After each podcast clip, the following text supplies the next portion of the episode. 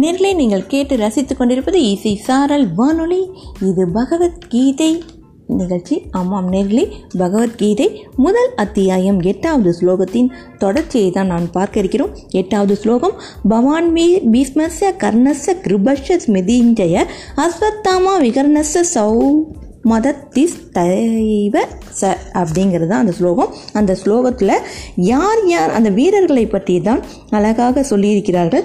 அதாவது நாம் துரோணாச்சாரியரை பார்த்தோம் பீஷ்மரை பார்த்தோம் தற்போது கர்ணனை பார்க்க இருக்கிறோம். கர்ணன் யார் அப்படிங்கிற கேள்வியில் கர்ணன் குந்தியின் மகன். சூரிய தேவருடைய அருளினால் குந்தி கன்னியாக இருந்தபோதே அவள் வயிற்றில் பிறந்தவன். குந்தி இவனை பெட்டியில் வைத்து நதியில் விட்டுவிட்டாள். ஆனால் பாக்கியவசமாக இவன் இறக்கவில்லை.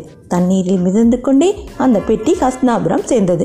அதிரதன் என்ற பெயர் கொண்ட தேரோட்டி இவனை தன் வீட்டிற்கு எடுத்து சென்றான். அவன் மனைவி ராதை இவனை வளர்த்தாள். கர்ணன் இவர்களின் மகன் என்றே அனைவரும் நினைத்தனர். கவசம் குண்டலம் என்ற உயர்ந்த அணிகளை அணிந்து கொண்டே இவன் பிறந்தான். ஆகவே அதிரதன் இவனுக்கு வசு சேனனன் அதாவது செல்வத்தோடு கூடியவன் ஆபரணங்களோடு கூடியவன் என்று பெயர் வைத்தான். இவன் துரோணாச்சாரியரிடமும் பரசுராமரிடமும் அஸ்திர சஸ்திர வித்தைகளை பயின்றான். சாஸ்திரம் சஸ்திரம் என்ற இரண்டிலும் தேர்ச்சி பெற்ற பெரிய பண்டிதனாகவும் அனுபவம் பெற்றவனாகவும் இருந்தான். சஸ்திர வித்தையிலும் யுத்த கலையிலும் இவன் அர்ஜுனனுக்கு நிகராக விளங்கியவன். துரியோதனனுடன் இவனுக்கு நெருங்கிய நட்பு ஏற்பட்டது. அவன் இவனை அங்க தேசத்துக்கு அரசனாக்கினான். உடல் பொருள் மனம் ஆவிகளால் துரியோதனின் நன்மையிலேயே தன்னை ஈடுபடுத்தி கொண்டான். அவனுக்கு ஹிதத்தையே மனதில் நினைத்தான்.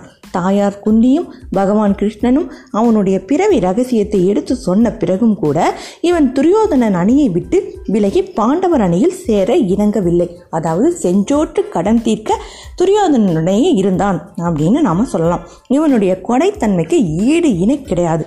தினந்தோறும் அவன் சூரியனையே வாசித்தான் சூரியன் புத்திரன் அல்லவா? அப்புறம் தந்தையை வாசிக்காமல் என்ன செய்வான்? அப்போது யார் எது கேட்டாலும் மகிழ்ச்சியோடு அவர்களுக்கு கொடுப்பான். ஒரு நாள் தேவராஜன் இந்திரன் ஒரு அந்தனர் வேஷம் பூண்டு அர்ஜுனனுடைய நன்மைக்காக இவனுடைய உடலுடன் கூட பிறவியிலேயே ஒட்டி கொண்டிருந்த கவச குண்டலங்களை கேட்டான். கர்ணன் முழு மனதுடன் அதே கணம் கவச குண்டலங்களை பீத்து கொடுத்தான். எவ்வளவு வலி ஏற்பட்டிருக்கும் பாருங்கள். அதற்கு பதிலாக இந்திரன் அவனுக்கு வீரர்களை கொல்லக்கூடிய வீண் போகாத சக்தி ஆயுதத்தை கொடுத்தான். மகாபாரத யுத்தத்தின் போது கர்ணன் அதை பிரயோகம் செய்து பீமசேனனின் வீரகுமாரனான கடோத்கஜனை கொன்றான்.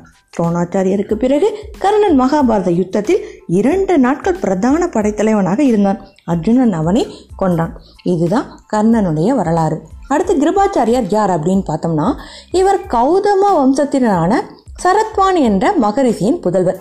வில்வித்தையில் கரை கண்டவர் அனுபவம் உள்ளவர் இவருடைய சகோதரியின் பெயர் கிருபி.